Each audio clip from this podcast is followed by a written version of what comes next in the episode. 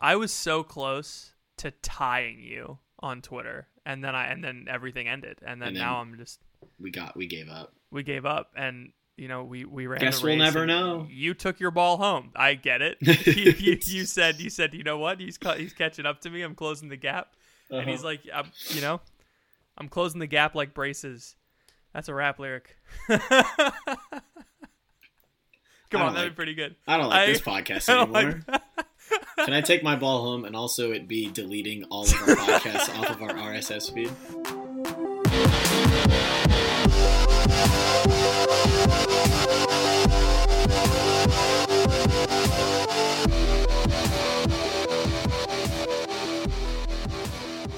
Welcome to the Crunch. It is your boy Ethan. and I'm Patrick. So, um, Phoebe and I were talking yesterday, and we were trying to figure out when we first hung out. You're trying So- to figure out when the moon hits your eye like a big pizza pie. Yeah, exactly. Yeah. And um, we were trying to figure out like the what was the first time we ever hung out together as friends, our friend anniversary, as some would call it. And I thought it was the day I had this picture taken where she was hugging a tree as like a Mm, joke. Or. No, it wasn't. It definitely wasn't a joke. She loves nature, and so she was hugging a tree, and I took the picture, and so I thought that that was I've when we first this. hung out. Yeah, but it wasn't because she was like, "No, that wasn't. It had to have been beforehand." Women And always so- remember these things. We're not Yeah. good at remembering these things. And so I was like, I was thinking about it, and I was like, "You're right. It wasn't the first time we hung out. It must have been before that. The first time we ever hung out was a Walmart trip. We went to Walmart. You might remember this story. It was the story. It was the it was the pirate hat story. Oh, I thought it was when I was there. N- no, Did we No, go to no, Walmart no. together? We went to Walmart together, and that was after Phoebe and I were dating. I do remember going to Walmart with you, and I just remember Yeah. enjoying it. That's why. Yeah, I it was very fun. It was very I fun. just, I just miss Um, you. Is what it, what it is. Dude, I miss you too. We'll see Aw, you soon. thank well, you. the the the um this uh, this this this quest to figure out when it was made me go on a on a hunt. See, I had I had a lead right because I knew it was in tw- I knew it was in September of 2017, and so I went back to our podcast catalog and I listened to the episodes in September of 2017. I You're listened kidding. to just the intros, just the intros where we like talk about our day, right? Okay. It just so happens that in one of the episodes I told a story that happened on that Walmart trip, and the story was when I uh, when the phone rang and I picked it up, and it was the sports section. And it, they, I was like, "Hello," and they were like, "Do you guys have 30? Is this the sports and outdoors section?" I looked up at the sign and it said "sports and outdoors," and I said, "Yep." Yep. And then he was like, "Do you have 32 caliber bullets?" And I was like, "Oh, you're gonna have to call back." And so I hung up. and I said that happened. I said that happened yesterday. Yeah. And then you said, so I was like, okay, cool. I know it happened the day before we recorded. If only I could know when we recorded. And then Uh-huh. you said, oh, I still got to go to mass today, which means we recorded on a on Sunday, a Sunday. which means it was the 23rd. And so I finally figured it out. So I went on this Wow. long, this long rabbit hole of our old, our old podcast, and it, I stumbled upon a conversation we had oh no. about um it was a I had an idea for a picture of us uh for You a picture me. and you hated the picture idea. You were like, "We're not doing it," and I was like, "No, we're totally gonna do it," and we did. It's the picture of us both eating cereal out of the same bowl. I remember that. Yeah. I just I did it because you you loved it so much. No, you did it because it's funny and it's it's great. The How jury's don't out. take this away from me. Okay? I'm not gonna take it away mean, from you. It's something that happened and I treasure it. I'm glad that you do. I think. Do you think in like three to four years, you and Phoebe are gonna be like, "Well, when was the first time that we remembered the first time that we hung out?" And then you go back and you find this podcast, and you remember, "Oh, this is the anniversary of the first time that we remembered the first time that we hung out." so so I, I guess I should I should I should uh, make a message to my future self, Patrick. If you have a bigger gut than now, I swear to goodness, no no taking the Lord's name in vain on this podcast, but I swear I'm gonna beat you up futurely. what should I say to my future self? Um. Happy birthday! Oh yeah, happy birthday, Ethan.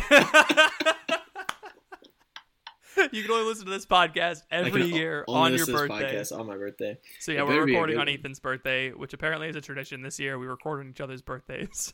I was gonna I was gonna do something like I'd be like, no, I can't record on Friday. We have to record on Saturday because it's my birthday. But I was like, wait, we record on Patrick's birthday. That would be stupid of me. So we're recording on my birthday.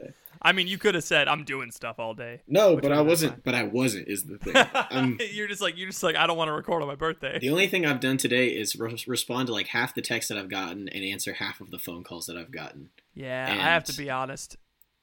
I I get very stressed on my birthday, and I Yeah. don't go on Facebook because everyone's hitting that wall, that timeline. Sorry, I'm a boomer. A wall. What's a wall? No, it's a timeline now. And they're all going, "Happy birthday, happy birthday, happy birthday," and I'm like, I just, what do you do? Do you do you say thanks to everyone, I ignore all of them. or do you like all of them? Here's the thing: if somebody's if somebody's posting on your wall, on your Facebook wall for your birthday, you that's a sure sign that that relationship is probably not not one that you really need. That means they were on Facebook and they saw the little birthday present and they were like, I might as well get this over with. Because And that it's bada that bing. is never my impulse when I see Facebook and I see the birthday present for a person that I love and care about. My my first impulse is not better go right on their wall, you know. No, like you know, Andrew Jordan is a real homie because he posted it He posted on the Crunch the- patrons Facebook, Crunch which patrons. made which reminded me that it was your birthday. You also, go. I don't really know when your birthday is. That's okay. It- yeah, It's- I know that it only yours- it's only happened like four times since we've known each other. I know that yours is on September 23rd. yeah, no, Dang It's a shot in the dark. that was the that was the date. That was the uh the front anniversary though. Oh, it's so close. good good guess. Thank yeah, you. I appreciate that. Um, no, I don't remember when your birthday is. June nineteenth will be easy to remember though. It, yeah, because it's gonna be a federal holiday for the rest of our lives. Is is that is that up for is that up for thing? Is that like up for uh, they, I election? just, I literally just saw an article about it, how they're trying to make it a federal slash market cool. holiday, which I don't really, I don't know. You probably know what that means. sounds like businesses close and that's it. Yeah, but can't can't just markets decide? Isn't that the whole point of a free market system? They just decide when they have a holiday. Anyway, I mean, know. yeah, but it's like I don't think that's I don't think that's how the free market works. No, I don't think the free market means you can make your own work week. I don't think that's how Um, it works. Let's see. Did anything fun happen to you this week?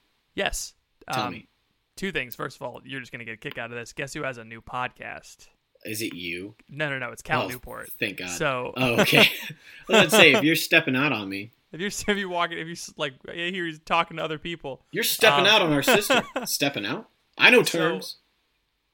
What's that from? Drake and Josh. Oh yeah, is, you're stepping out. I know terms. um, so I a couple of days ago, I woke up in the middle of the night on my couch, and I don't know how I got there. You're oh what? Stop. I yeah no I like woke up, and I was on my couch, and I was like, how did I get here? And I must have sleep sleep slept walked sleep slept walked sleep sleepwalked sleep run. sleep ran. Sleep moved. And so of course I'm I go back to sleep and I'm like, oh my gosh. I go back to I slept. Have, I go back to slept and I go, what if I have a sleepwalking condition? And I never knew it Uh-huh. because I have lived alone for four years or five years. Uh huh.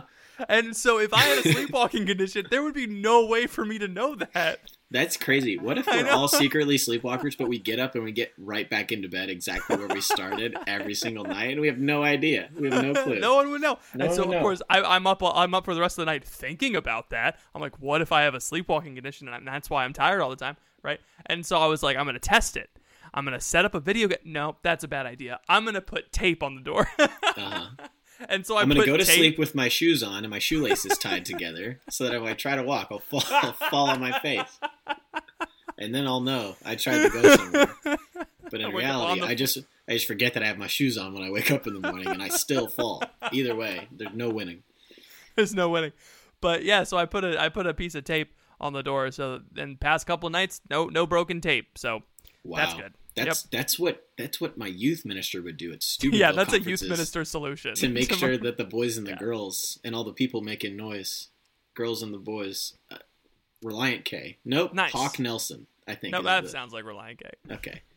Um, anyway, would make sure that we didn't go out of our hotel rooms. And one time, my freshman year, I went out of my room. Freshman year of high school. This is. Yeah, fair. I, I went out of my room because somebody wanted to pray night prayer, and I had never prayed night prayer before in my life. I thought it was the coolest thing ever that a junior was asking me, a freshman, to pray night prayer with him. it's a little And things. so I so I snuck out of my room, and then my youth minister came up to me the next morning and said, "What were you doing out of your room last night?" I said, "I was praying night prayer," and I got super worried that I was going to get kicked off of the trip. I was fine. yeah, I bet. Phyllis Phyllis was very kind to me. Shout yeah, you got you got to do that too. You got to make sure the freshman gets sized up though, because like the junior probably had the tape broken, but they were like, ah, it's you know, it's it's You know. Brett- it's Brett. What's Brett gonna do? What's you know? Brett gonna do? Yeah. Oh, good times. I was trying to think. I didn't have anything fun happen to me this week.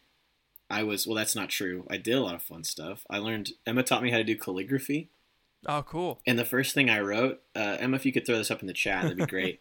uh, pull that up real quick. The first thing I wrote with my calligraphy pen was Teenage Poop. Mutant Ninja Turtles in fancy cursive.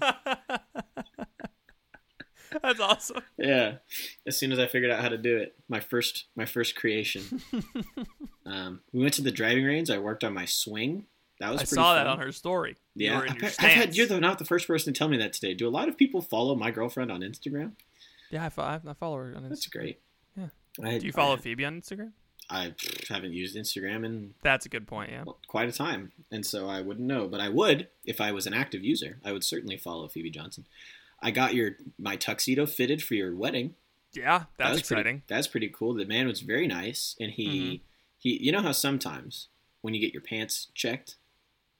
Yeah. Let me let me rephrase. You know how sometimes when you get measured for like a suit or whatever, yeah. they measure like the inside of the leg, hmm and it's really uncomfortable. He didn't do that. He measured the outside. I said thank you. that makes sense. Either he sized me up or he just knew. he's like, he's like, I understand that I this is more understand this guy, for you. but other than that, man, it's been it's been pretty low key. We're pretty excited about the wedding. We're worried that people are gonna have to wear masks at the wedding.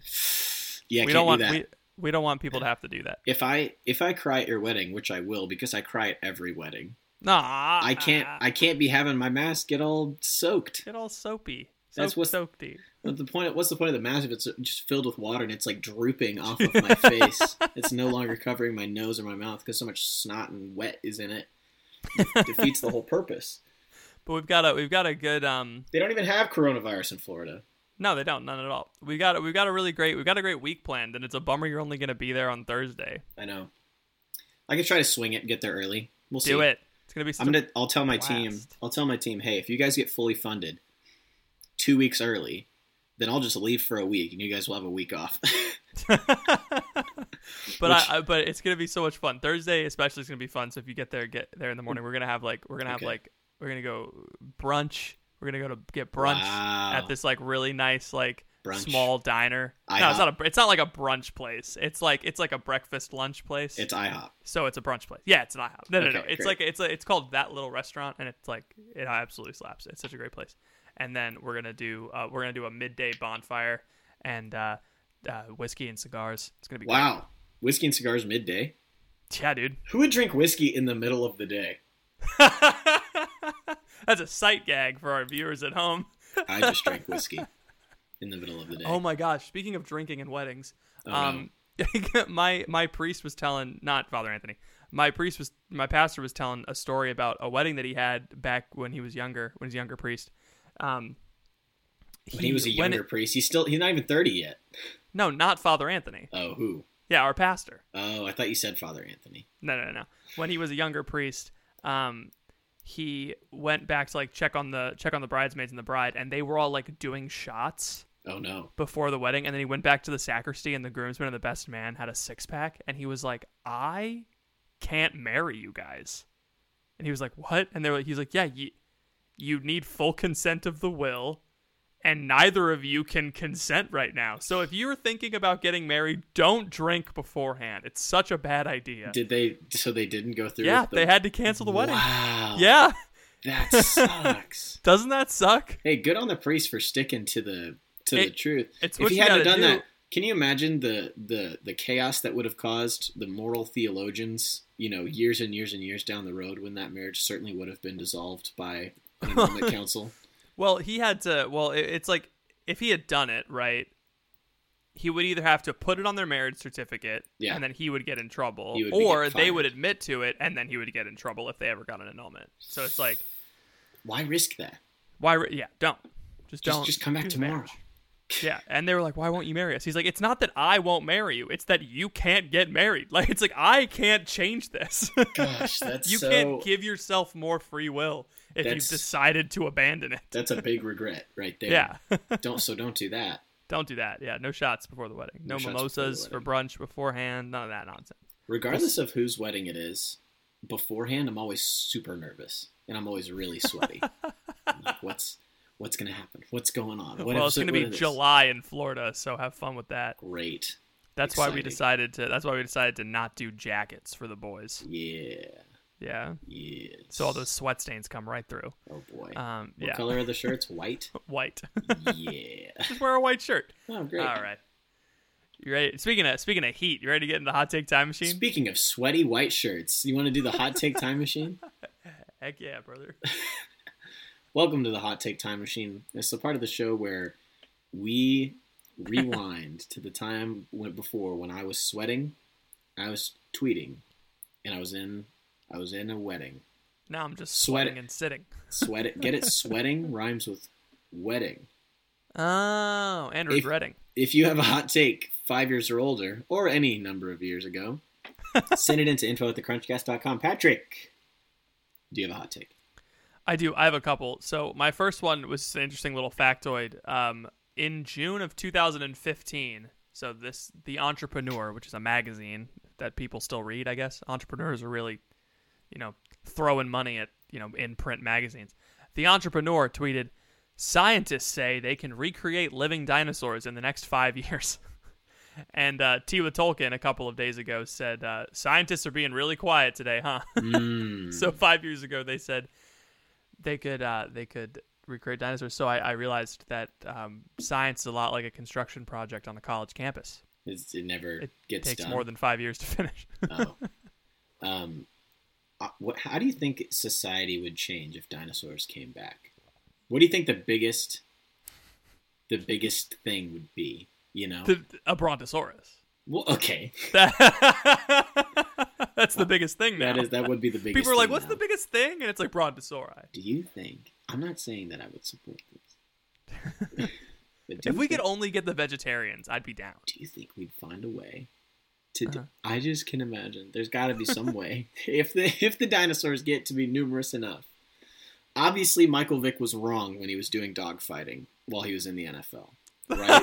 Obviously, that's incorrect. but- Obviously, that's incorrect. But we know for a fact that if there were enough dinosaurs and if they had proliferated around the country and the world enough, there would be some rich dude who would make some kind of velociraptor fighting ring. yeah, of could- course. And we could throw all kinds of other animals in there. I'm pretty sure that was the premise of the latest Pokemon movie. Is that they made Isn't like a Pokemon premise- fighting ring? Premise of Pokemon just from the get go is that animals fight each other. Yeah, yeah, but it was like this is like fighting in a basement as opposed to fighting in a shiny stadium, so it's wrong. I see. Team Rocket just wants Pokemon for power so they can fight each other. We want them so that we can So pet peop- them Uh-huh. and have them fight each other. Yes. it's ridiculous. Maybe Peter was right. Okay, But yeah. outside of outside of the illicit fighting rings that would most assuredly crop up, how, what do you think would change? I honestly, here's the thing. I want to see Tiger versus Velociraptor. Three tigers. I don't think I don't think the Velociraptor would be able to hit six under par the way the Tiger can. I don't know. They're they they take da- they take things down. Like they they band together. You know, okay, so either Velociraptors versus wolves, or Tyrannosaurus versus um, a Gorilla. megalodon. Okay, What a Tyrannosaurus versus a megalodon. versus I said gorilla. Oh, okay. No, I said megalodon. Oh, why? Which is a shark. That's a shark. That's a water creature. A, that doesn't even it's make a any sense. Tyrannosaurus with a little scuba gear on, just swimming around. Uh huh. Ah, man. That's good. That's a good movie. Next a- from the Sci-Fi Channel. It's a great movie. It's Sharknado, but with Jurassic Park has really ruined our thought about what would happen if dinosaurs came back, and I think we need to focus a lot more on kind of the, the domestication of such creatures. I think they were right on the money with the monetization aspect of it. Like that would immediately be a theme park. Oh yeah. No question. Well, the zoos, there are already zoos. You just have to have separate areas. I think it'd be cool. I think it'd be awesome to be seeing like you're driving through the plains of the Midwest and you see this field of like horses galloping, and then you just see this like fleet of velociraptors behind them just coming up behind them, and you just can just watch that eh, all the time because there's thousands and thousands of dinosaurs. I don't want velociraptors to exist. I do. Average life expectancy would plummet. For, for who? People who the live velociraptor. No, sorry, the people near People who- velociraptors. Yeah, people who live out in the middle of nowhere, they're already, you know, fixing to get killed. I mean, fair, but like, I mean, how many how many problems do we have with like when the mountain lions during a drought, you know, they get hungry and they come down from the mountains and they, you know, eat people. You know, we would that would just be exacerbated by the existence of giant monster lizards. Your point is sustained. We'll wait. And at least tiger cubs are cute. Velociraptor cubs are not cute. that we're gonna have it's gonna be Tiger King with the guy. Yeah, this is exactly the problem. Yeah. Tiger King is the problem. That's There's going to be a documentary called Velociraptor King. Can you imagine if Doc Antle got his hands on some dinosaurs? And some lady from Florida is going to feed her husband to a velociraptor. And that's it. That's what that's the biggest things that would change with the advent of dinosaurs. Here comes my hot take from June nineteenth, two thousand and seventeen, which is two year three years ago. And I tweeted, the first beer was dot dot dot not bad. One retweet, seventy three likes. I didn't drink till I was didn't drink till I was 21. I shotgunned a Busch Heavy in a parking lot at midnight. my 21st birthday. My first, my first shot was uh, uh, Bailey's and Fireball together. Oh gosh. That was great. It was, Was it? awesome. But it was one of those things where it's like I did it just to mark the, the countdown shot, and Uh-huh. then that's not not doing that again. A good friend of mine who had his 21st birthday in college and everybody was counting down to midnight like 10, 9, 8 and at 5 seconds left he just started chugging his beer and everybody got super mad at him for not waiting until his 21st birthday. You jerk! He's like, arrest me, do it, take me now. That's so funny though, because like you win, but everybody else loses. Exactly. it's like they're all there for you and then instantly he made the whole party turn on him in one second. It's so funny. That's an epic troll. We love that. Hey, thank you for listening to this episode of The Crunch. Sorry to interrupt what I'm sure is a stimulating intellectual conversation, but I wanted to pause the episode real quick to let you hear from some of our sponsors. We will be back right after this. I have I have one more from. Please. Uh, this one was sent to us. The Tiwa Tolkien one was stolen from the internet, so I just took that one. But uh, this is from Sam Sargent. Uh, she said, "I think this was serious. I hope I was being sarcastic. I've never disliked myself more. P.S. Sorry when I met you at SLS and I tried peer pressuring you into doing an Irish car bomb in a basement bar." And I appreciated Wait. that she said she added that. Was that for you or for me? that we were both there. Uh, did we do the car bomb? No, Was I there for that? No, no, no. So what? Ha- yes, you were there, and we we had already we had already been uh we had already been. Was it the speakeasy? I think so. It was the- She added basement bar, and that makes it sound a lot more sketchy than it was. It Yeah. just happened to be a bar in a basement. But Okay. She, I think, I think what happened was I was already a couple of drinks in, and she Mm. offered us an Irish car bomb. And the reason I didn't was because when I have a couple of drinks, I get much more talky and preachy, Mm-hmm. and so I started talking about why that na- that drink name is very offensive, um, and. Good job. and and I think I, I I I always worried that we lost that listener, but we didn't. Nope. Uh, so here's her hot take from from 2012. Um, One Direction, who? MercyMe is the best boy band yet to Wow. be created. and it comes with a picture of the most absolute chads in like. Think about the traddest guy you know who wears like a tweed jacket and smokes a pipe and wears a scarf to class. I'm on a podcast with him right now. How dare you? But yeah, that's the guy. They're all wearing like these gray tweed suit. It's beautiful. So yeah, MercyMe, best boy band ever. Yikes. They were founded in Edmond, Oklahoma. Really? Who would have thought? The buckle of the Bible Belt. Yeah, who would have thought that a that a Christian Oh, boy band would come from. Oklahoma? What? Just like, um, I feel like a lot of these Christian, uh, Protestant, um, boy bands, Mhm. they're all dudes in like their 40s who like believe they've received a calling from God to do music. And it's like, no, you haven't. I I used to go to Rock the Universe in uh, Universal Studios, which was like uh, Christian concert, Sure. and you go to Universal. Kind of like Winter Jam, but for Florida kids. Yeah, where's Winter Jam? Winter Jam's all over the country. Oh, okay. It tours.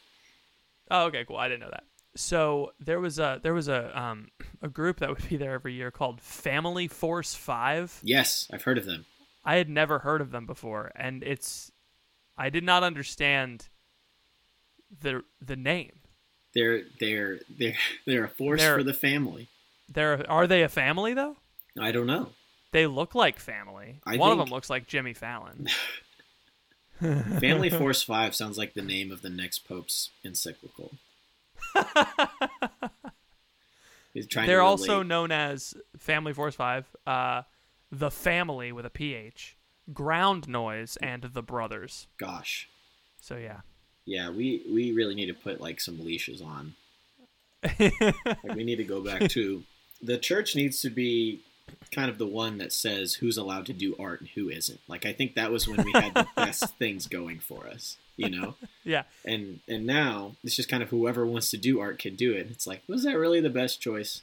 Was that Like really I always smart? used to hear I always used to hear jokes about Christian rock when I was younger and how like it's the the jokes you're not making Christianity better, you're only making rock and roll worse. Correct. Um but like we like Matt Maher You're and not Audrey making Catholicism and- better. You're just making podcasts worse. at us. Uh, But like when when I was when I was li- yeah fair when I was when I was like listening to Christian music when I was younger it was like it was like Matt Maher and Audrey Assad and Ike Ndolo were like the ones that I would listen to and I was always like what are you talking about they're great but then I would go to Rock the Universe and I would Family Force Five I don't know maybe they're great maybe they have like some solid stands out there that are like yelling at their car speaker right now but I just here's the thing. I don't know anybody. That's not true. I know some people. that- I don't know anybody that's not true I know some people that still listen to Christian music, kind of in that vein.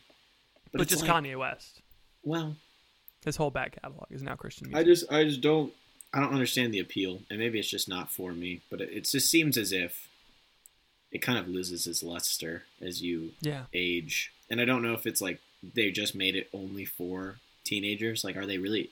Who's making the good Christian music for adults? You know, is does that exist? Because it all seems like it's meant to be meant for fair. high yeah. schoolers. You know, like I don't know. I've never really thought about it. I've never thought who's the Christian artist, like the Christian musician that I really want to listen to. There's really not one. Is that bad? No, I don't think so. Because I we all, we all heard about Bethel about how they're kind of they're not good to listen to now.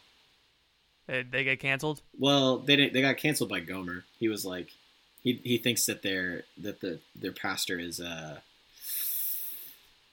mm, they they believe the pastor is like a prophet. Or we talked about this when we were talking about Andy Stanley. Yeah. Wait. Did we did we do a full episode on? No, we just talked for like ten minutes, and I made it the intro. That's right. Do you want to actually talk about that today? Not particularly. Okay. but- cool. But, I mean, we can. It's not like we have. It's not like we have a plan. Yeah. No. I mean, I I just I was thinking about this, and I don't necessarily want to go ham on the Protestants I because don't I, know we have. Protestant listeners. Yeah. but like it's I've been reading I've been reading Augustine on grace and free will and he just absolutely destroys the faith alone argument All right. Tell me why. in I mean it's like it's it's in there right he's just he just talks about he like he lays all the bible verses out and he talks about how like you can't you can't have faith alone be the reason for salvation because first of all faith doesn't come from you it comes from grace so then it needs to be grace alone that's his first argument is that you don't have faith on your own you don't just say the sinner's prayer and then receive faith you receive faith by god giving you the first grace and then moving you towards faith Yes. um, he also talks about how faith without works is dead, right? Like that's in the Bible. Uh-huh. But he goes further and says like grace spurs faith, and that faith can't just be believing right things mm. because even the demons believe and tremble. And so like if you do if you have faith and don't do good works, you're okay, good. You're about the level of a demon right now. Awesome. You need to do better. You know, and it's it's it's interesting because he's writing about anti-Pelagians, which are works alone. Mm. Though they believe in works alone. And so you would think he would spend the whole time talking about how important faith is, but no, he says, okay, you guys are saying that faith doesn't matter. You guys are saying that works don't matter. You're both wrong because the Bible says both of these matter. So how do we how do we uh, how do we both have how do we how are we both fully reliant on God's grace and fully reliant on our free will? And he says because God's grace. God gives us the first grace, and that we can't choose that. That's freely given. But Mm. then we choose to cooperate with grace. So, anyway, Did you listen to the um, Matt Fradd posted an old debate between James White, a Protestant, and Patrick Madrid? no, because Patrick Madrid blocked me on Twitter, and now I can't support him. Why did he do that? I don't know. I probably tweeted something against Taylor Marshall, That's and funny. Yeah, Yeah, well, back in 1993, Patrick Madrid uh, was he- cool. He had a pretty good And- debate. I listened to it was two Wait, hours hold on, long. hold on, hold on. I was on the Catholicism subreddit the other day, Again, and uh, you got to stop doing that. I know. And someone was like, "Who's your favorite Catholic Answers apologist?" And I said, "The black one." And they said, "There is no black one." And I said, "Exactly." Wow, advancing social justice one. And then one someone called a me a, a then someone called me a fat cuck, and I was like, "Well, that means you listen to the podcast." Was there anything in between those two, or was it just that was the direct response? Oh man, I don't think you're. and I was like, "Well, at least that means you listen to my podcast." I didn't say that, but yeah, you're neither of those things, Patrick. Thank you. I work very hard on on not being a a cuck. Just- you gonna say it again? Well, so this you should you shouldn't listen if you don't want to, but it was a it was a debate from 1993 on sola scriptura, Mhm. and James White very pro sola scriptura. Patrick Madrid, Madrid defended the Catholic position. Um, they got kind of kind of feisty with each other, like they were trading barbs, you know, um, which was it was kind of funny to like hear because you could tell that they just like weren't or were not getting along at all, and they were super upset at each other, Yeah. and which is great. But I thought that the the argument that James White made at one point that I wish they would have pursued it further because in my mind it was like this is the thing. I love metaphors. I love analogies. I love things that help me grasp real real realities. You know, parables, if you will. And he was he had this example of like, oh, well, Scripture is sufficient for uh, salvation, right? Or it's it's sufficient for uh, every good work. Um, all these things. Ah. And so he talked about how he was into biking and he found this bike store that is sufficient to equip him with everything that he needs. It can get him a bike, it can get him inner tubes, it can get him wrist pads and elbow pads and a helmet and grease for the gears and all such sort of things. Yeah. He can go to this bike store and be fully equipped, right? And like he won't he won't need anything. He'll be fully equipped for every good work. And that was his kind of like analogy. Um, the, the Bible is like the bike store. And Patrick Madrid was like, "Yeah, that's great, but if you don't know how to ride the bike, then it's kind of pointless." You're screwed, you know? Like and then and then his his which I thought was like that's the first thing that I thought of. I was like, "Yes, Patrick Madrid, good job. You are keep you're- going with that. That's a good like it's great when you find a flaw in someone's analogy. It's like you obviously Yeah. first of all the line is not sufficient, the line is profitable. Well, he they were arguing sufficiency was kind of the whole. Okay. His yeah. James White's translation said sufficiency, and he was looking at the Greek and how that word complete, or like whatever word they use there, profitable, complete, is different in Greek than all the other times that they use that word in the New Testament. And Okay. so his whole point was that it's sufficient, and then Patrick Madrid is like, well, material sufficiency is different than formal sufficiency, and all these all these other things. And so Wow, what a philosopher. I know it was crazy. And so then- block me on Twitter. Then James White comes back and is like, "Oh, this is how this all ties in with what you were saying." Um, he comes back and he's like, "Well, it's it's it says that it's profitable for a man of God, or it's sufficient for a man of God. So you have to be the Bible is for people who are men of God to come in, and then they're able to be equipped for every good work. So it's not just for any schmuck to come in. Like you Yeah. have to be a man of God." But then I'm like, okay, so how do you become Then a man of God? How does someone become a man of God? Exactly. Right. It, like then exactly. he did, and he didn't bring up that point. And it's like, well, obviously you're under a lot of stress, and there's time constraints, all these things. You can't pursue every single line of Yeah. pat like logical debate. But Yeah. in the moment, I was just like, that. That just seems to you're begging the question at that point of like, all right, so where do you where does it begin? You know, you have to have tradition at some point because a father has to teach his son something. You know, like yeah. it, it just it doesn't make any sense to me. And so like thinking about what you're talking about is just uh, that worldview. It's just so incoherent, Yeah. and and I don't want to be like charitable and like believe that other people have legitimate arguments, but that one thing just like dog. If you can't even see that, where are you? What are you? Where are you living? the heart the heart of the the whole point of the church and and this this will come the the the reason why the sola scriptura argument is dangerous is because two things can happen. One, you can start deconstructing the need for the church, and this happens all the time. People say that Christ wanted to bring the kingdom of God, but he failed and was killed, so he started the church instead. Um, and so like the church is kind of his plan B, right? That sucks. That's that that that is That's like stupid. a horrible. Yeah, that that would be that would be that would mean that Christ's mission failed. That means that Christ died in vain, which we know that he did not do because of the Book of Romans. I don't know where, but it says it. It says it. Yeah, it's in there. Look it up. Google is your friend. Um, and uh, the other thing is, it can. Scripture is not is not sufficient enough. Is not sufficient on its own for salvation because, um, I don't know if you know what deconstructionism is or deconstructed Christianity is. I've heard a lot of people talk about it, but I it's don't very in right necessarily It's- understand it. It's where it's where a lot of non-denoms are going towards. They're going towards a deconstructed Christianity where it's it's. Does that it's mean that the cr- pastor has a has a fade and a tattoo? no, I think that's deconstructionism. I don't know what that. I, What? I don't remember. I don't- there's definitely a, there's definitely a word that's uh, anti dis, anti no disestablishmentarianism. anti disestablishmentarianism. No, uh, disestablishmentarianism is what is the word that I'm thinking of. But anyway, this is a stupid joke. I'm gonna continue. Carry on. um, deconstructed Christianity is essentially like, oh, it's a Christianity that Christ intended. It's it's it's more like Christ, so that's why it's Christianity. But it's deconstructed because it takes away the presuppositions of the Bible and the presuppositions of of man's teachings about Christ. It's just, oh, Christ is one of many moral teachers that teach you how to live, and he believed a lot of really great things, and so it's it's Christianity in the sense that it's what Christ taught. It's not Um, actually Christianity. Yeah, but it's not Christianity because it ignores all the uncomfortable things about. And Christ didn't just teach love; he taught faith and he taught hope. And so, if you're ignoring faith and hope, then you're not being a Christian.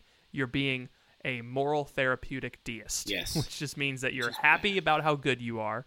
But as we know from Augustine, um, you can't do good works without grace, because all of your good works without grace, anything good that you do, is inspired by God, and you choose to do it. Nothing good has ever happened without the Holy Spirit. Yes, nothing. Nothing. Even you can you can say you could say, "Oh, but I can help an old lady across the street without, you know, believing in Jesus." It's like, "Yeah, that's true, but that very goodness, that very grace that inspired you to have an old lady cross the street, like you didn't come up with that idea on your own. You know, you didn't think of that on your own. Mm-hmm. You weren't just something inspired you to do that, right? Yeah. Um so I- we're- anyway. we're big on repeating pot. Or were you going to finish finish your thought? Sorry. yeah, wait, where is it? Oh, I was going I was I was taking that home with one thing because we were talking about what James White said about Sola Scriptura, deconstructed Yes, okay. Christianity. that's why that's why saying the Bible alone is profitable is because is is bad because it, it, it takes away the very thing that allows tradition to be the church to be passed down Yeah. through the generations and like the church is a moving thing. It's a body right? And a body there's something at the heart of the body right? The very the very center and that is the eucharist Mm. right? And the the but the heart needs to be protected. The heart can't be there on its own. We can't say sola eucharista because it'd just be a heart sitting there and it would be vulnerable right? So it needs a skeletal system to protect it. It needs something surrounding it and that is scripture. It's something that's very integral. It the very like the rib cage like very surrounding it. And then it needs something to make it move on its own. What Sorry, I just there's this great my brother my brother me bit where they do notes to God, and Uh-huh. they're like, they're like, God, we love the skull, love the skull, love that you're protecting all of my brain jelly, but how come you put two bullseyes in the front that are made of jelly? And then and then they're like, we love the rib cage, love the rib cage, love protecting the lungs, all the stuff in there. Why'd you put holes in it? And so you talk about the rib cage made me funny. laugh because it's like also sugar bad. Why it tastes so good? because I do the I, I do not do the good that I wish to do exactly. Anyway, sorry. Um, so yeah, and then it needs something, but like bones and a heart on its own just lays there, right? Like a bone, bones on its own are just dry and they lay there. And Mm. so when you have scripture by itself, it just lays there. It's not active. It doesn't have any breath or life inside of it. And so the church tradition itself is like is like the the muscular system surrounding it. And in order to give this body life it needs the holy spirit. So the holy spirit kind of surrounds and, and holds everything in it. So if we go if we choose only one of those three things to focus our lives on then we're, we don't have the full and complete body right? And that that's the analogy that i'm comfortable with. I don't like the whole bike thing. Yeah, that's goofy. the bike thing was silly, but it's just what the dude used, and so that's Yeah. what Patrick Madrid was talking about. It makes me think of what we're big on this podcast is repeating what other podcasts have said and then adding maybe 0.5 percent to what they said, Mhm. which is just we built our whole brand on that. Yeah. Um, that's called Conversation in America in 2020. I heard on a podcast. um, there's a great Catholic Stuff You Should Know podcast on dependence that came out probably five or six weeks ago. I listened to it twice this week. I think it's it's one of the best that they've done in a long, long, long time. And I don't listen to them every week. I listen when I'm driving, and that's about it. But um, this one on dependence was so good because they quote Ratzinger when he talks about how um, dependence is the like fundamentally what it means to be human. Like it is the Yeah. most fundamental thing of being a human being is dependence. And I think this is like that that fundamental issue is why there's a divide between Protestants and Catholics, even if it's not something that everybody consciously like acknowledges. It's like I'm dependent and you're not, but like they we have to we're like we're born independence. We're not even born before we're even born independence. Like we're conceived independence. Like I couldn't have done it. On, I could not have conceived myself. yeah Um, it would have been quite the feat had I accomplished that. you would be literally god Yeah. conceiving yourself and so the fact that like I, I exist and that God is continuing to hold me in existence means that I have am necessarily dependent upon my parents, yes, but also on God for the fact that I'm alive and that I'm Yeah. I'm doing all the things that I'm doing. And so it's the the great like uh, I think therefore I am. It's like no no no I'm thought of therefore I am. It's like the thing Yeah. that they talk about. And I think that's so good. It's like because I'm I'm thought of because I'm thought about that means that I exist. And so and, and they go into lots of other different things about like dependence and receptivity and how receptivity needs to be the hallmark of the Christian and how when it's not then we, we like lose we're going to lose the culture. Because the culture isn't responding to apologetics. The culture isn't responding to the intellectual arguments for the faith. The culture does respond to people who are because there's something so deep about a person who is just like truly receptive to the father like the the classic example is mother teresa being able to go to the Yeah. white house and condemn abortion in front of the bill clinton administration you know what i mean which is just the the most legendary so cool. thing so cool so cool. One day that could be us, you know? um, but because she was so receptive and so Mm-hmm. dependent upon the Father, she was able to do that and people listened to her.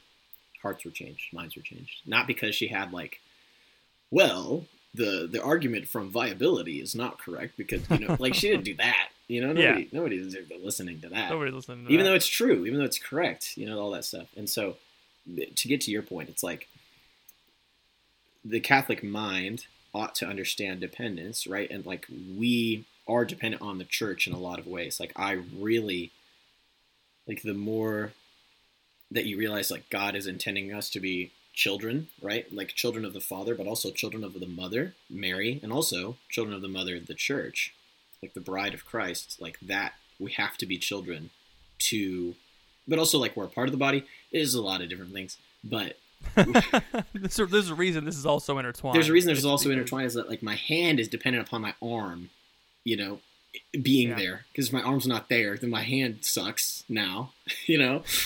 my hand's an idiot by himself, flopping dumb. around.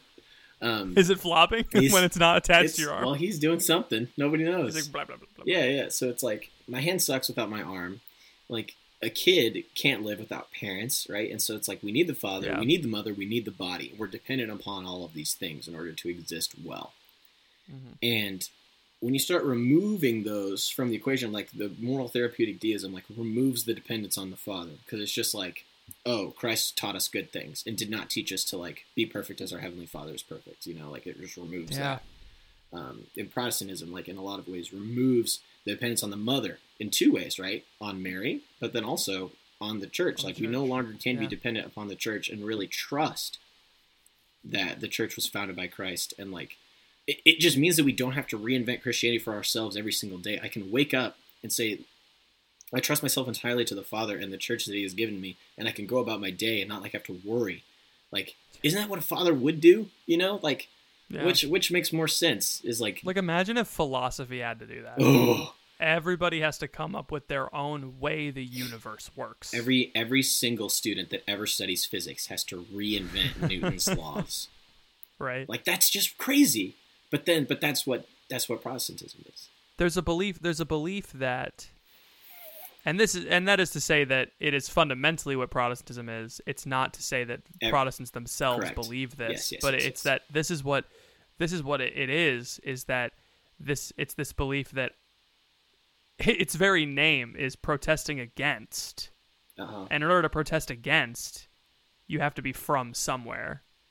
And I once asked a friend, I was talking to them about, they were like, I'm Protestant. And we were just kind of, I was in middle school, so I was kind of combative. And I was like, what does that mean? Like, what does it mean to be Protestant? And it was last week, so I was kind of combative. It was, that was last week was kind of combative. I was like, what does it mean to be Protestant? Like, what does that word mean? It was like, well, it means that, it means that, like, I love Jesus. And it means, like, I'm like, no, no, no, no. It means that you're protesting the Catholic Church.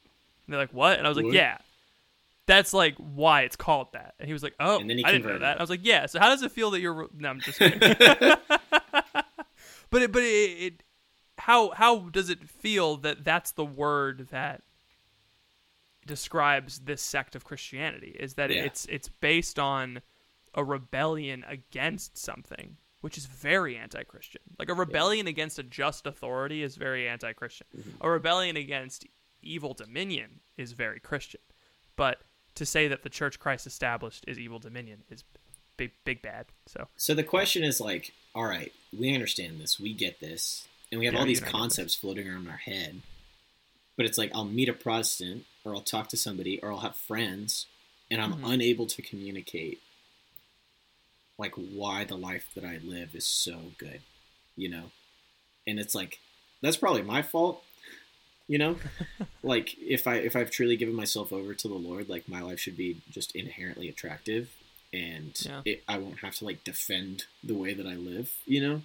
Like Mhm. obviously you answer questions and all that stuff, but I just think that that there are people your your age and my age who are walking around in the country in, in college or just out of college and like we have the potential to like invite people into something that they've never had the the invitation to before you know and like that's our whole point of why we're working in ministry Yeah. is to, like invite people Yeah. into this but my sense is that like we're just going about it the wrong way because we forget that we fundamentally need to be dependent upon God and the church. And we think that it's like ah yes if I just know all the right answers if I listen to all the right podcasts if I watch all the right videos if I read all the right books then I'll be able to to to convince people. And it's like no like receptivity is good and reading reading the saints and reading all, those are all fine and good but it's like do we actually have the ears of our hearts turned towards god? Like are we listening to him and living out of that? Or are we like trying to create like trying to create some sort of facsimile of like with all these books and all these things i can kind of like hodgepodge together the voice of the father you know? Like with Yeah. all this with all this stuff and like not actually listen to him. And then my life like people see through that even if i am holy even if i am you know doing everything that i'm supposed to be doing quote unquote Mhm. you know what i mean I think I think you're right. thank you I do think I do think that in order for us to live the that life, the lives of the saints help us kind of cheat code our way there. yeah I think that like in a bad way or a good way oh, in a good way, okay yeah yeah in such a good way. say Like, cheat, I- cheat, code could go one of two ways that's true. Yeah. It, it in the sense that like it helps you get to the end game faster. oh i don't you know? i don't like- disagree with you yeah, yeah i think yeah, you're right and I think I think if because here's what I struggle with. Tell me. Right. You we talk about this in Christian circles all the time. Like, oh, like, you, you want to show that you live your life different, and like people will see your light will shine before men, and people will see that you live your life like a city But on then- a hill Yeah, baby. And then like, but then how do you show the difference between a Catholic life versus a Christian life? Just a, just a, like a blanket Protestant life. Yeah. What's the difference? What is- what is the lived difference? Yeah. Well, I'll tell you the difference. C.S. Lewis never freaking levitated. Okay, That's true. That's the difference. Like you can pick the holiest Protestant person who's ever lived, and they've never bilocated, right? But neither have I. Show me a photo so, like, of what- Dietrich Bonhoeffer floating. Bonhoeffer, baby. but like, and not to, not to say that those things are the marks of holiness, but they are a mark of holiness. And th- those lives are so radically lived for for mm-hmm. Christ that you that they that they have these super manifestations of unity to Christ. That like he's so willing to go where the Lord wills Yeah. that God literally lets him go to two places at once. He's so will he so desires to be close to Christ that God literally lifts him up to be closer to him, right? Yeah. And so like and maybe like Protestantism has these figures, but like they're nowhere near like everybody knows Saint Teresa of Calcutta, right? yeah. Everybody knows John Paul II. Everybody Mhm. knows Francis of Assisi, right? Yeah, like the list could go on and on and on. I was at I was at a Protestant service once, and the pastor quoted Saint Francis, and I was like, he, call, he even called him Saint Francis, and I was We like, love yes, that. Pastor Josh. Even like yeah, guys like Thomas Aquinas, right? Like people who have uh, John Henry Newman, Thomas More, like all these people, Yeah, legendary. And then you have like Billy Graham, and who did amazing things, right? Like he Yeah, really it's true. advanced the gospel in America. Outside of him, Plantinga. I don't know. I, I mean, I think I think that I think that this is this is a And not to say they're The not they're not holy Protestants out there. That's not my point at all. But it's like yeah, not at where all. are the like you're saying the super manifestations of Yeah. a, a, life so united to Christ. You know. Where where are the evidences of and greater things than these shall you do? Yes. Where are those? and you will know them by their works. their yeah Oh, isn't that isn't that what it is? yeah uh, by your by by their fruits you will know By their them. fruits, yeah. Yeah. And like obviously fruits are, are works. Yeah, so so this is the and I I, I don't like saying that because it's such like a, It's, it's, such like it's a, a, spicy meatball, isn't it's it? It's so mean like it is but it because and also also i don't want to imply that i am claiming the holiness of saints as my own No, certainly because it's not because the very fact is that being a catholic who has the privilege of receiving jesus christ means i have the capacity in my soul to become a super saint and i haven't Yeah. and so that says something about not god's grace but my free will not actively choosing that right and so yeah, I got something wrong with me. not necessarily, but yeah. But yeah, but also well, yeah. Well, no, but actually yes. um, and and like that. So I don't want to say this and like puff up the egos of our Catholic listeners and say like, yeah, yeah, yeah, yeah. Like we we got we got John Paul II. Who do you have? It's like no, no, no. John Paul II had Jesus. Do I have Jesus? Right? we like that's got Jesus. yes, we do. Do, mm, we have Jesus, how about it? you? You know what? You know what? Honestly, I think that I think that the cross clap might finally die because all the Steubenville conferences got canceled. God bless. And then it'll there'll be enough of a gap for the people to forget. The generations lost to the lost to the, the lost the tradition. Oh no. Oh no. Um, but yeah, I, I, I just oh, there's like one thing that's missing from this this idea that I I want Protestants to understand where the source and summit of this kind of holiness is. It's not. It's like if if you just read the lives of the saints. The import, I think Protestants inherently know the importance of looking at holy people and imitating them. Correct. I think we all have that inherent knowledge, but when we talk about saints, they sometimes coil back. And I think that's just because the saints are dead. They freak out a little bit. Yeah. But when they're alive, when the saints are alive and like around us, they're like, "Oh, cool, we got to be like them." And so we we need examples of holiness lived in order to become holy. And we also need authority on what holiness looks like. And so when we don't have saints, we have Pastor Bob. Mm-hmm. You know, that's it. That's the only person we have. And so then we do need these things because we can't just decide. I think this is it. We've already we've already established that holiness can't we can't decide what holiness is on our own. We can't that can't come from us. It has to come from other people. So if we only see in if those only if those people are the only people, sorry, if the people that we learn holiness from are those that are around us, we have a very narrow view of what holiness is. But if we look at the tradition of who the saints were, Yes. and what tradition brings people to, we not only have a fuller picture of what holiness is, but also we have the ways they got there because they wrote things down. Yeah. Right? And then if we if we instead of the saints, if we choose only those people that are around us, we will only be as holy as the person as the holiest person alive right now. And that's only if we know a- who they that's a are. bad and we and that sucks. Like Yeah. That's the thing is the holiest person right now. The thing about the saints is Teresa of Lisieux, the most influential saint of the last 200 years, was an unknown kid in a convent. She's as old as I am now when she died. It's very likely that the most holy person right now is some unknown person in a monastery or convent somewhere. Yeah. And so, how are we going to know their story? Because it takes years for these stories to get out. And so, we can only actually really depend on the stories of those who've come before us because their lives have been lived already and we know how they ended, you know? And so I, I think I think that's the answer to your question. How do we how do we show people a Christian life well lived? Honestly, I think it's very true that we have to be a light shining towards people. That's true. Yeah. But I think for those who already have the light of Christ, we need to show them other people's lights as well. Yes. Okay. That's that's the missing piece. People are always Now saying talk. like, don't don't put a lamp under the bushel basket, you know. But when I take my shirt off in public, people are like, "Oh God, no." um, that's just a little joke there. That was pretty good. Thank you. I agree, and that's why books like The Fulfillment of All Desire are so incredible because you see like the synergy. I hesitate to use that word, but you see how Great word. uh, how synchronous all of the, the the great saints are when they're writing about holiness. Hundreds of years apart, they're writing the same stuff. You Yeah. know about the the the sort of path that they walked, and it's like it's because they're all the reason that they're all the same is because they're all following the same God. You know, like it's not it's not Yeah. that crazy to think that throughout all of history the same Lord who is the same always and has never changed will give people the the same path to holiness. It's like pick up the pick up your cross and follow me. Like that doesn't change. And so and we're all human beings. Like we're not different creatures. We don't have di- it's not like one person has a different original sin. There's we all got the same we're all coming from the same starting point, you know, when we're Yeah. when we're born.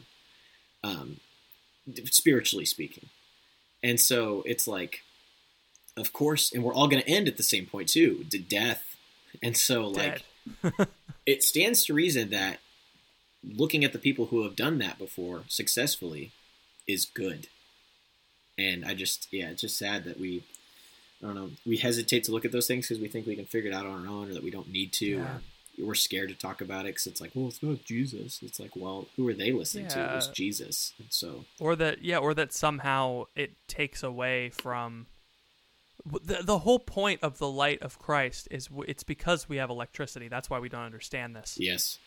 Light was fire and fire doesn't lessen when it sets something else on fire. Correct. so you can bask in the glow of a holy person and it's the fire of god. It doesn't take away from him you know? So i guess i don't know that's my encouragement to our protestant listeners and to catholic listeners who have protestant relatives like just uh, read the saints yourself and tell stories about saints. Yeah. i used to tell stories about saints to my protestant friends all the time. Turns out they're very receptive you know when you don't even if you don't say saint you say oh this really holy girl from france and she did this you know and, they they're receptive to those stories because we we live on stories. I think here's the fundamental difference between a Protestant and a Catholic.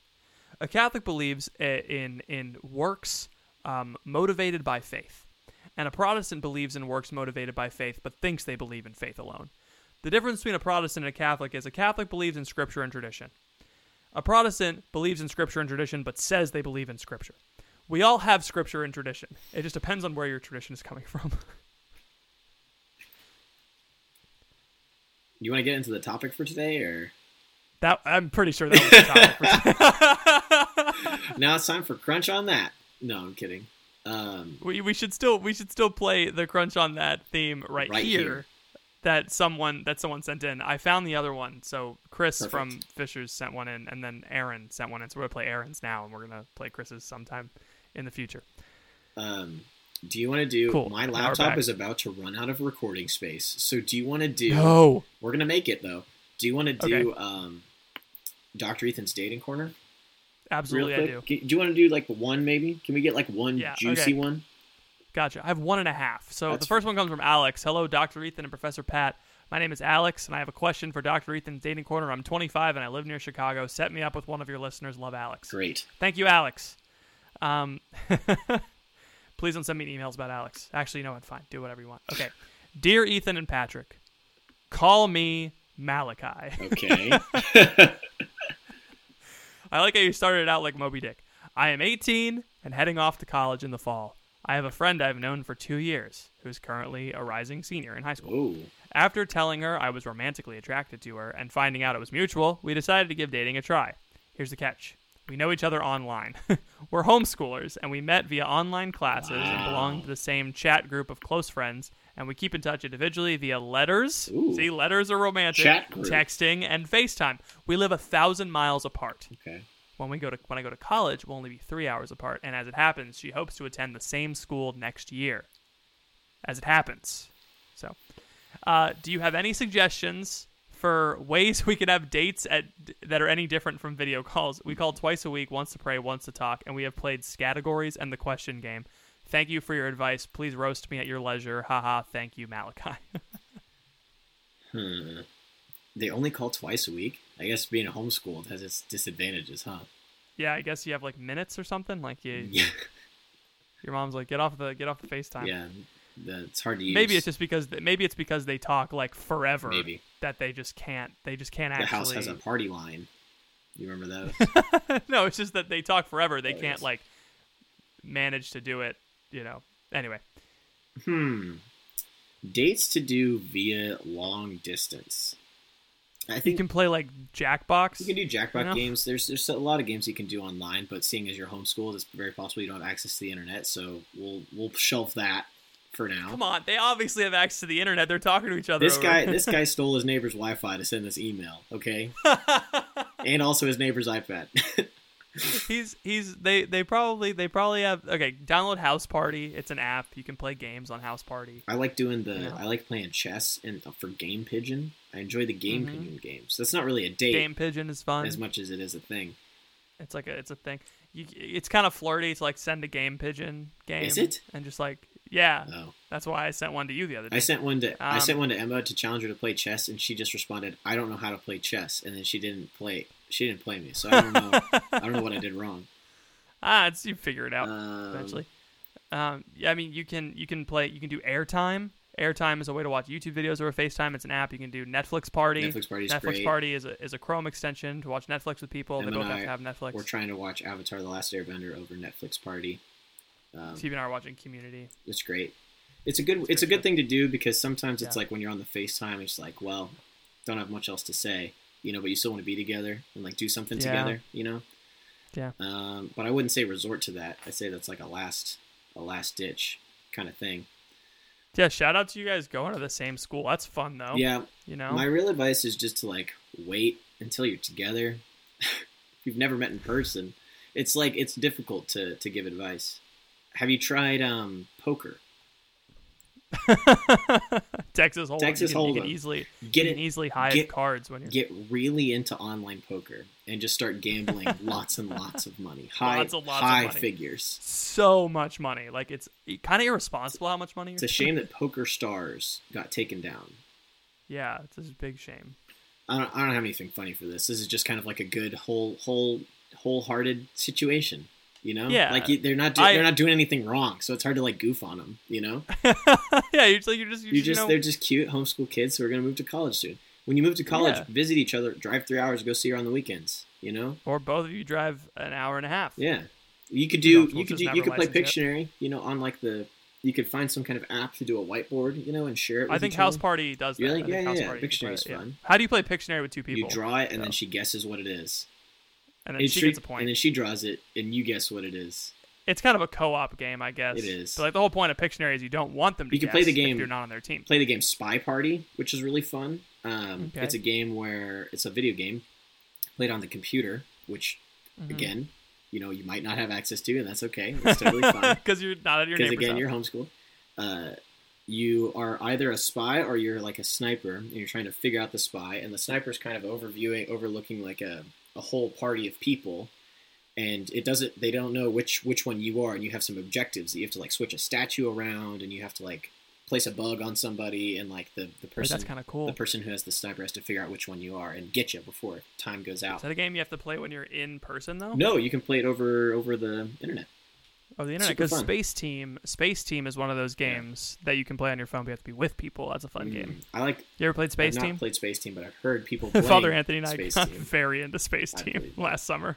We were like sitting and waiting for kids to show up for for youth group, and we would just we'd just be they'd come in and we'd be screaming at each other, "Flip the phalange! Flip the phalange!" uh, for those of you who played Space Team, you know exactly Oh, what I know I'm what talking, you're talking about. about. All right, do you have another one? Just a quick one. I do. I do have another one. I might have to pull up the. Uh, pull up the. I think I just closed out the I want to help have- people, I. I want to help people. Okay, this one comes from someone who said, "Please don't say my name." So this one comes from anonymous. This one comes from Charles. Is Um, it a girl or a guy? uh, this is a girl. This one comes Ah, from Charlita. It's a little too serious. Oh, really? That's fine. Yeah. Please don't say my name. Thank you. Hi, Ethan and Patrick. First off, love the podcast. Thanks. The Crunch is my favorite podcast ever, and I listen to you guys all the time. And also, Patrick is my favorite one. Okay. He's much better. All right, all right, all right. you helped me grow in my faith. That you're welcome, anonymous. Um, uh, I remember in one episode you talked about how men lead women and women call men to holiness. Okay. Yes. I'm currently in a relationship, and I'm wondering how I can call my boyfriend on to holiness, considering my faith is stronger than my boyfriend's. I want to call him to holiness. I know, without belittling him, and show him that I want him to lead me without sounding demanding. If you have any tips or ways I can do this, I'd love to hear them. Thank you. Can we get Phoebe on the podcast? Yes. Hey, Phoebe, come here. Phoebe, real quick. Hi, I'm Phoebe, and Patrick's great. Brag, brag, brag. That's my Phoebe impression. That's pretty good. Oh my gosh! If you guys know Phoebe, then that was a banging impression. I would hope that you can do a good impression if you're on. Um, Emma, get over here. Do it. We need your help for this podcast question. Do your Emma impression. Hi. I think that when it's time to pray, you go and you pray. Is Emma like standing far away in an empty room? Is that what? I'm going through a tunnel right now. this is my impression. Impression um, here's the thing. of a pope, pope, pope, talking, talking, talking. That's how he sounds at big things. That's true. Anyway, sorry, go on. Young people Young people. in the world. Um, uh, sorry, I was just now I have a picture of John Paul II in my mind, and I can't. It's just, it's just- a beautiful father that I can't get rid of. Um, I'm gonna This I'm gonna cry. You ever hear of young turnkey? Okay. Whatever. We should start calling him Young Tuna. you ever hear young You ever hear of the guy that What's the guy's actual John name? Paul II how to pray the rosary? Young Tuna. Jan Tiernowski. Jan Tirana. Young turnkey. Young Turnsky. Young Tuna. Okay. So I would say Charlita. All it's all about um, it like what we just talked about for like 45 minutes. It's all about inviting some somebody into something that you love. And Yeah, yeah. it's not that like yeah at the beginning he might love it because he loves you and like Mhm. we'll just do it just for your sake but that's how god works right? Like we were talking to a couple weeks ago about like he can he can work with mixed motivations you know? Like it's not like somebody has to come to him perfectly pure and like ready to be holy in order to grow. And so i would say commit to prayer together as in like you need to be praying every day and if you're going to be hanging out with him you guys have to go and pray together. Um, you need to read scripture. You need to read holy books. You need to go to mass. Like you need to you need to be living actively like a life that's pursuing the voice of god. You need to be doing an examination of conscience every day. Like these are the things that just are the basic fundamentals of, of living Yeah. a holy life. And so if you're not doing those things do those things. And then you can say hey i've been doing these things and share your prayer with your boyfriend. And then ask him what did you pray about? You know like what have you been praying about recently? And having those conversations and eventually they'll just become natural conversations that happen just regularly but at the beginning it sounds like if you're further along in your faith walk than he is you ha- you will have to lead them and you'll have to ask Mhm. and if he's if he doesn't if he's not down to clown bye charlita Fair. charlita's on the market again you know Yeah. which I obviously hope, and I don't think that that'll be the case. But like, if after months and months and months and over a year of inviting him into this life, and he still doesn't want to do it, you know, and like won't do it without you, then that's probably a good sign that this isn't a dude you'd want to get married to. So Yeah, it's a fair point. anyway, I think I think a big distinction because she said she doesn't want to sound demanding, and this is something that I know. There's like that stereotype of the demanding girlfriend or the nagging wife. You know, "Oh, my wife keeps nagging me, etc. I think it come what men a lot of men don't understand is that this doesn't come from a place of the the attitude is not I want you to start praying because I want or else like I'm not going to respect you. You know, that's not that's not where it comes from. What she what you want, Charlita, is you love this thing, Jesus, praying, etc., and you want your significant other to enter into this thing with you and do it with you, right? And so that that's something that if someone loves you, they'll respond to. Whereas if you frame it in a way of you need to do this, otherwise I'm going to love you less, like that's how it can sound. And so you especially need to make sure that it's clear that you're inviting him into something that you enjoy, not demanding something of him that he might not be ready to rise to. And what you'll find is if you ask him, if you start like, hey, I'd like you to come to adoration with me, and like, because I really love Mhm. the peace and the quiet there, and I think you'd love it too. Yeah. Probably, he'd probably be down for that. You know, everybody feels like they need more silence in their lives. And so, like, and so, like, hey, like, then ask him, hey, have you been praying recently? Like, what have you been praying about? And then if he says, I haven't been, he's like, oh, cool, that's fine. And let him know that, like, you're okay with him moving at his own pace. And you'll find that he will probably think about those moments when you ask him what he's going to pray. When, like, if, you, if he knows in the future you're going to ask him, what'd you pray about? He might pray on his own. And but if you frame it in a way of, hey, tell me what you prayed about every week, Yeah. then he's gonna feel like it's an obligation and he's gonna hate God. Um, so yeah, We guys have to remember that the gospel we we propose the gospel. We do not impose the gospel. It's not something Yes. that we're forcing on people. It's something. It's a free gift that God has offered to us, and we have been given the opportunity to offer to others. And so, Mhm. if somebody rejects it, that's not your fault because it's not your your your your responsibility to make sure that somebody does something.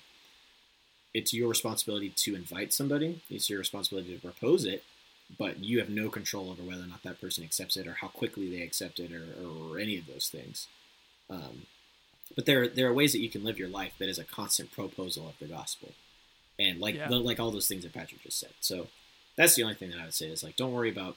We're not worried about behavior modification. We're, we're worried about genuine and authentic transformation, Yes. which takes time.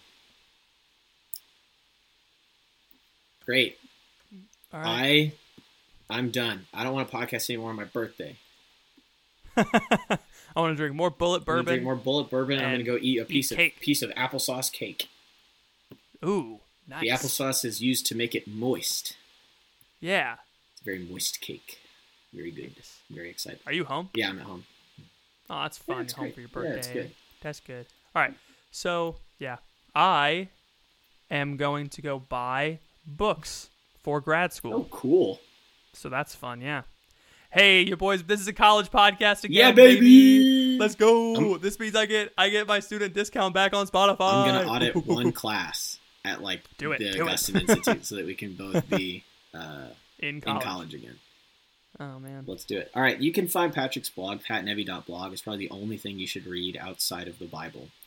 Um, Yeah, sign up for sign up for my mailing list because we have two insane things that are happening in the future, and that It's at the merch store. Well, well, that's one of the two things. So we have one insane thing that hasn't been announced yet that's going to be happening. Have you announced it to me? I will announce What? it. to you. You already know it. I Um, don't, yeah, I don't know it. don't don't say it. Don't say it. I'll tell you later. right, I Um, forgot it. Whatever that it was. the Patreon page and my mailing list will be the first two arena, arenas Mhm. avenues Arenas. that I'll be sure where you get to hear that insane announcement first. So uh, sign up for a mailing list, patnevy.blog, or uh, support us on Patreon, patreon.com slash the crunch, and you'll get exclusive updates Exclusive from your boys. your boys. Uh, thank you all for listening. I'm not ending it yet. I appreciate all of you. Another year of podcasting with this guy, with all of you. I love you. Three all. years, ten months, baby. Yes. Happy Solemnity of the Sacred Heart of Jesus. Patrick, do you have anything else for the people? Just, you know, stop not being Catholic. Thank you all for listening. Please pray for us. We will be praying for you, and we will see you all next week.